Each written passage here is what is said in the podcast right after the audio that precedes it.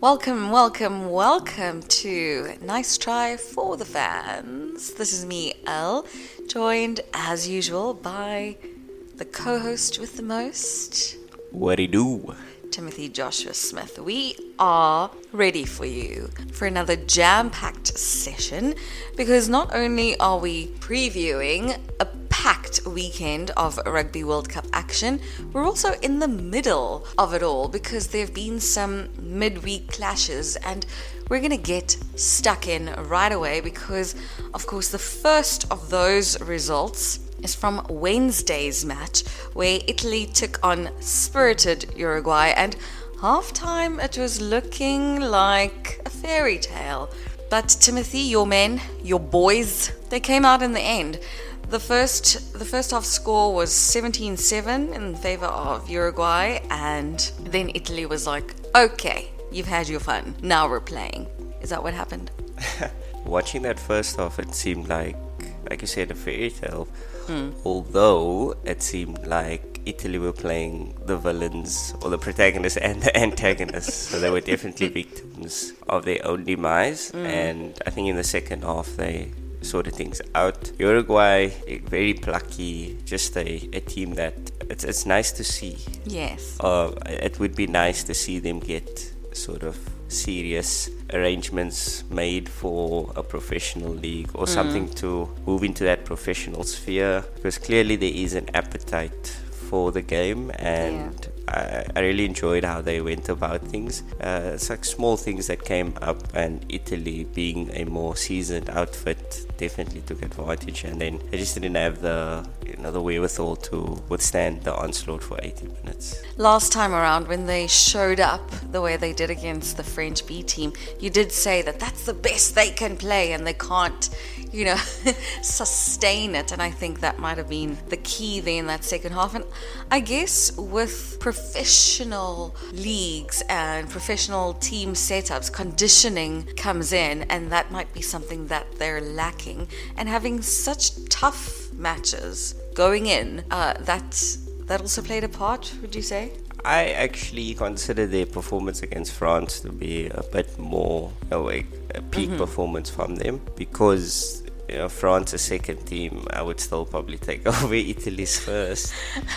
um, and so they really gave a good showing there. Uh, you know, against Italy, they had a stage where they were playing against 13 men and couldn't take full advantage of it. And so that's sort of where the lack of experience comes in. Yeah, hopefully the investment will pan out for them and they will have more exposure to these vital, you know, mm. scenarios and moments. Uruguay continues though to to steal the hearts of the the French and the neutrals in the crowd. Their captain, of course, leading courageously, and his family on the sidelines, just tugging on the heartstrings. It's it's what these tournaments are about. You know those stories. We saw Japan doing this years ago. A team that's just historically the whipping boys. That's you know what what they get called. They're just not moving out of that. And again, they faced really tough opposition from the get go. I'm talking about Namibia, our neighbors. Last week, we saw them up against a mixed New Zealand side, and they had no answer. And they had literally zero answer on Thursday against the hosts, which I saw a tweet when the team was announced, and it was this full strength French side going up against Namibia. Someone tweeted and said, Please alert the United Nations.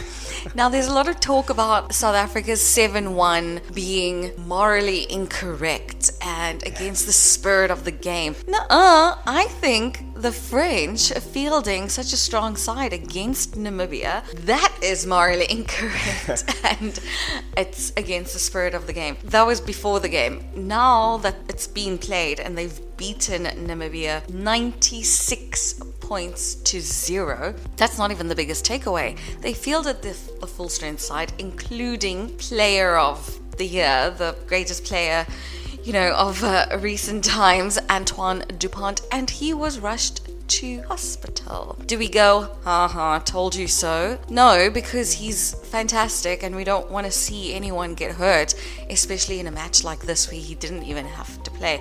Just what are your thoughts around fielding that side? I mean, the match, there's not much to take out because it was a one sided affair, but then also such a high cost injury.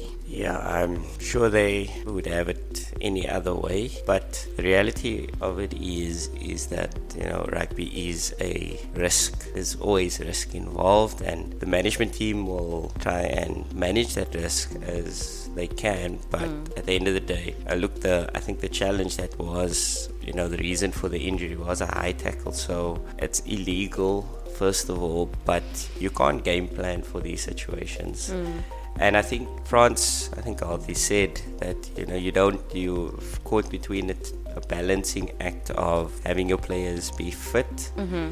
and not rusty, as well as protecting them in some measure. And I, just on the other side of the coin, and to talk about rust being a very vital or a real concern mm-hmm. is like these minnow teams uh, that are getting smashed and you know getting record scores put on them, especially Namibia. Yes. Namibia have only played seven tests since the last World Cup. My goodness. And so having those combinations and having those things set in the team, it's very vital. Yeah. To have a cohesive game plan, and that's a real risk and I think obviously it's been very unfortunate. Like you said, we don't want to lose any star players. We mm-hmm. want the mm-hmm. best to be playing. You know, on the optimistic side of things that I've seen reports coming out is that you only miss two to three weeks. I hope it would be on the shorter end of that. Thomas Lavanini, I've been reading, has had a similar injury and managed to recover. They have confirmed that he doesn't require surgery, so hopefully you know they'll put in some overtime. And he definitely will be getting the best care. So we hope that it's not a massive loss for the game but ultimately rugby, rugby always has as this is. Yes. Well, the French did get Cyril Baille back for that Namibian match, so I guess this was a, a, a, good time for him to to get some some rust off. And then, of course, Jonathan Danty, who was big loss for them going into the World Cup, yeah, he returned as well. Just some some other injury updates in Pool A. Brodie Retallick fully recovered and Frizell, who I thought would be a playmaker and a star this World Cup, he has not yet returned. Do you think they're gonna miss him, especially come knockout week? He was he was standout for them during during the Four Nations and the Rugby Championship and Bledisloe Cup. You know the mid-year matches. Yeah, he was he was vital, um, at least in that particular test in Auckland against the Springboks. Mm. Very dominant uh, like I said in previous uh, shows, they really miss that doggy Bond character. so he would definitely add some bite to that pack. Mm. And well, obviously, Brodie also being fit is a massive boost for them. Oh, yeah. I, I, think they're still lacking on that side of things, but things are moving in the right direction. I know Ethan de Groot has now got his suspension, uh, you know, three weeks, so mm. that's a miss. But I think once Frizell gets back, we're not sure what sort of condition that it might be a little, uh, you know, a little bit too late for them to recover. But uh, I'm happy to see, you know, some of the better players becoming available. Now, matches coming up this weekend. The first one is Friday Argentina and Samoa. I feel like that could be one of our topics. Now, Argentina, oh man, it's they're blowing hot and cold. And Samoa, they're just so unpredictable. So it's two unpredictable teams who've had some exposure to great structures, great competition. This could go any way. I feel like I'm now a Samoa fan. Oh, good. Just because I've been betrayed by Argentina. so I feel like I just need to support Samoa. Mm-hmm. Unfortunately, they also missed uh, Lima Sopoaga has been ruled out with injury. For the most part, they obviously just going on week one's results, they put up a more, more convincing performance. Mm-hmm, sure. And they haven't had as long a break, so hopefully that stands them in good stead. Obviously, Argentina played two weeks ago. I think this, like you said, could go either way. My heart is for Samoa, but Argentina you know, if you had to ask me two weeks ago, I would have said no, Argentina. Definitely. I can't see past that. is what you probably would have said. Yes.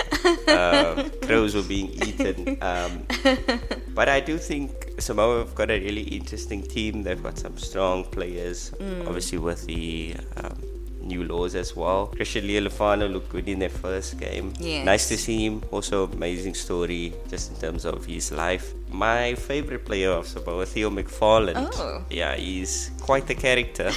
Eh, I just like the way he plays. So hmm. hopefully he gets some some shine. I know Argentina should have a uh, should have the more dominant pack, but we'll, hmm. we'll see how that works out. But really exciting match. Oh, yes, and also, should Samoa win, they'll all but secure their spot behind England in Yeah. Pool D and then go through to the knockouts, and that would be an absolute delight. Yes. Having the Pacific Islanders in the second round. So, ooh, that's mouth-watering. The weekend. There's some interesting matchups. Let's just quickly give an overview and then we'll get stuck in. On Saturday, Georgia up against Portugal, England against Chile, and we'll chat a little bit about England in a bit, and then of course the big one, the only one, The biggest wa- one. yes, this is this is the final. Really, it's the World Cup final. South Africa and Ireland. That's the the pick of the entire weekend for me. And then Sunday, Scotland, Tonga should be tough as well. Interesting. Wales and Australia. That's going to have a knock-on effect in that pool C and that's how we end the weekend. So a very yeah, very decisive way to bring it to a close. Yeah. I don't know if you have much to say about Georgia, Portugal, but I do want to talk about some news from the England camp. Of course, Owen Farrell is back, and he's back. They've moved George Ford out of the way. Are you surprised? I'm. This It's like, is- is Eddie Jones still over there? Like, what is this madness? Yeah, I mean, what can we say? I also talk about the weeks. It seems like it's feast and famine from one week to another, but that's just the way the scheduling is panned out. But Ford and Farrell, wow, I, it, me, it strikes me as them deciding to throw away a potential chance at this World Cup. Ford was playing for the most part, probably the the inform fly half in, the, in the Yes. competition. Yes. Uh, fortunately, Mane's only played one game, but Ford has been marshalling, Mm-hmm. really giving them a serious consideration. Yeah. Their pathway to the, the knockouts. yes, because he looks like a World Cup fly half. Yeah. So I'm I'm not entirely sure what the reasoning is for that, and it strikes me as something that is very short-sighted um, to give up a potential quarterfinal, semi-final berth. Yeah, do you think they also think that this is a low risk enough match where they can give Farrell a run and give him a chance to get into the groove of things? They can they're resting Ford. They're not demoting him. Obviously, the natural thing for me would be to move uh, Farrell to 12 right? and have Ford in charge of that. Yeah, and then you still have the flexibility to have a, a you know utility back like a Daly, maybe on the on the bench, and so you can cover multiple options. Hmm. So that's where I would say you're missing the Rasnab effect to have the you know multiple position Yeah, there's players. no innovation here. no. So we'll see how Farrell gets on. I mean, Farrell's not a you know he's not a player that is not going to contribute. He's a For sure. He's a good player, mm. but given what you had, I think you you know you're messing with a if it if it isn't broke, don't fix it. Yes, it's a winning formula. Then moving on to Sunday's matches Scotland, Tonga. Scotland has had a weird schedule. Do you think this has an impact because Tonga is they're ready. You know, they've been bruised, they've been a little beaten, but but they're they're firing. Yeah, this should be a relatively straightforward match for Scotland. They had a break and then they've got like a flurry of matches within the span of two weeks. So they'll need to manage their players very wisely. We know that Russell was bruised against the Springboks. So they might need to, as soon as that win is secure, not have a Dupont situation Oh happening to them and. Oh my uh, you know, get the replacements going. So I think they'll try to start that game very fast, grab the bonus point, and then Get out. game game management essentially. But the, uh, that should be a relatively straightforward game. Tonga for me, even though they've probably shaken off the rust, just did not look anywhere close to a team that could challenge. I'm looking at someone like Portugal. I know we just uh, we just mentioned the match, but I Yeah. think they might be a, a potential upset Ooh. against Georgia. Georgia. just because there's some really innovative, you know, rugby that they do Yes. are, play, are playing. So Georgia, I think will probably try and keep it tight, but I think that might be something to look forward to. And, and I like the fact Huh. that you know these minnows are playing for automatic qualification. Yes. So the same thing with Uruguay and Namibia. That will probably be you know a final in their eyes. Yes. yeah, Scotland should come through relatively easy and set up another, you know, that mouth-watering clash, clash at the, the end of the pool. But one that is high stakes is the one that we're ending with. The latest match on Sunday Wales and Australia. Who would have thought? Well, me, because I always believed in Fiji. This is this is a proper decider. This is they're calling it a fatal scenario for Australia. that's the that's the kicker over there. We have two coaches who are under tremendous pressure. Eddie Jones, you know, his situation is quite interesting. And then Gatland exiting, coming back, trusted to kind of take Wales all the way. And now look. I think this will be definitely the definitive blow for, for obviously Australia's chances. Mm. And so there, there might be some, some fight left in them. I'm hearing whispers or I saw some you know, potential remarks on the team might be that Donaldson's moving to 10, Kellaway coming in at 15, which I thought Kellaway should have always been in the team. Oh. Yeah, so I, I think that's a step in the positive Yeah. direction. Although they are missing, Skelton seems to be a risk, Uh huh. and uh, Tupou as well. And so those are two massive players. Skelton in particular, I mean, he's been in really good form the last two seasons for La Rochelle, and just what he brings to their maul defense and their Oh, yeah. attack. And he's he's really taken on that leadership role. So that'll be a massive miss. I know they also had one of the youngsters, the uncapped youngsters, also ruled out with injury. So there's quite a bit of disarray going on in the Australian camp. Wales seems to be way more settled. They know who they are. They've been there, done it to an extent. I mean, we were a penalty away from them being in the final, and I'm sure most people would probably say they had a better game than us in 2019, and they probably would have beaten England. So- Even 2015. yeah, they might be looking. Obviously, they're led by stalwarts in uh, Liam Williams, Dan Biggar, you know, Halfpenny. So those guys would definitely want to capitalize on this opportunity, and for them, it will be a statement. Um, they've kind of gone under the radar. They didn't have a you know blistering performance against uh, Portugal, but they got the job done. And so, if they can see, I think this it's it's it's a week of mini finals. You know, if you win this, you really put yourself in good stead. So I think it will be a, a cracking game. Might be very tight. Do you think Wales is coming out on top? I think on the balance of things, Wales do have a better I forward really pack. do hope so. I, I don't want to see Australia in any knockout, especially for South Africa. Uh-huh. So I would take Wales, even though that might also be a tough game. But we know we have the horses to take Wales on. Oh, so Oh, yeah. it's more of a known quantity. but yeah, I think Yeah. Wales should should take it. I really hope so, and also for the sake of Fiji, who I imagine they'll be gathering and watching with bated breath.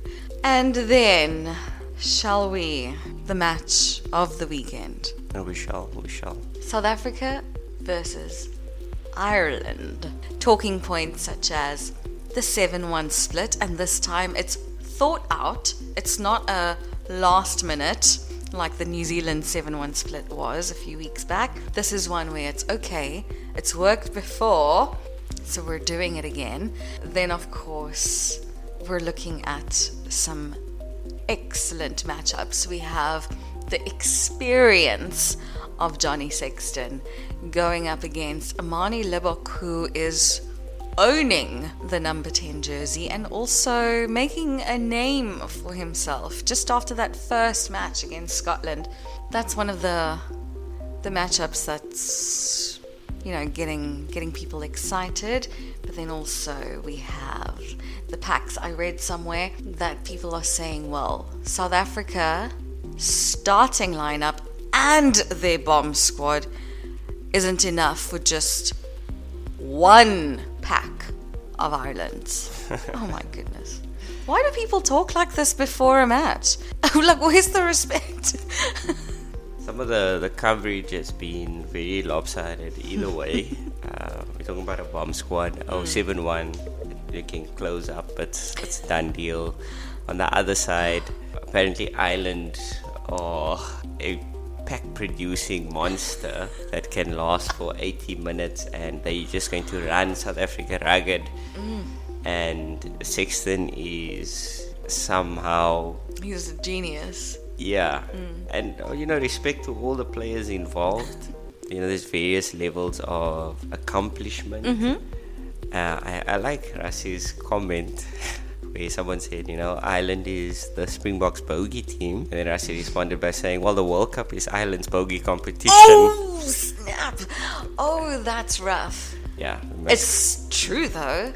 Definitely. But get some ice for those wounds. And it's going to be a really interesting mm. matchup.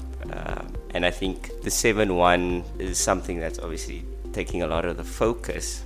Like you said, the you know there's various matchups that are mm. intriguing. You have Manie versus Sexton. Mm-hmm for my money, I was a bit more afraid of Finn Russell than I am afraid of Johnny Sexton. Yeah, but you feel a type of way about Johnny Sexton. Ireland's his all-time points. Yeah, all-time. Yeah. It seems like they are really handling him with kid gloves for some reason. Uh, he scored a try or scored three tries, and they're talking about him as a try machine. Oh. And I'm thinking, we are not Tonga. we are not Romania. Um, look, they within their rights to feel confident. This team good. has produced some really good results. Mm-hmm. First tour victory in New Zealand, and then we need to reflect on what New Zealand currently is. There's just a lot of things that will be confirmed mm-hmm. after this match, I think. And fortunately, I think for the Springboks, there is less pressure because we've come through the Scotland test and so I think they can play around. Not that I think yes. you know we are playing with a sense of abandon, uh-huh. but there is you know the, the opportunity to, mix and match, see what hmm. can work, see what works in a high level test scenario. Because Ireland are number one in the world. Are you saying we are being disrespectful with our seven one because we're it is a huge risk and we're going for it? Because of what you've just said. We've come through Scotland so we can, we have a little more freedom for experimentation and mixing things up. So we are actually in our setup, in who we're fielding, where we're not talking the big game the way they are, but we're talking it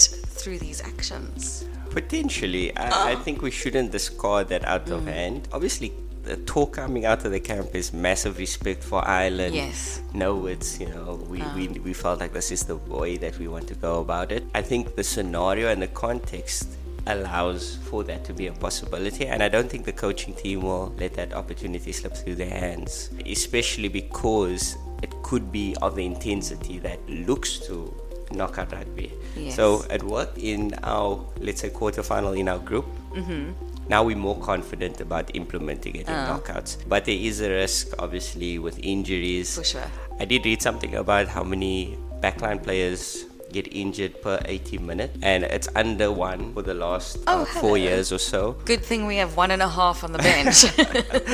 and uh, another thing to consider, they also have to plan now with Pollard being in the squad. Mm. So it's really something that I think they are using to the full extent. You know, in my opinion, should be success, but I'm not going to. No, predict. it's not a prediction. It's just uh, an observation. yes, yes.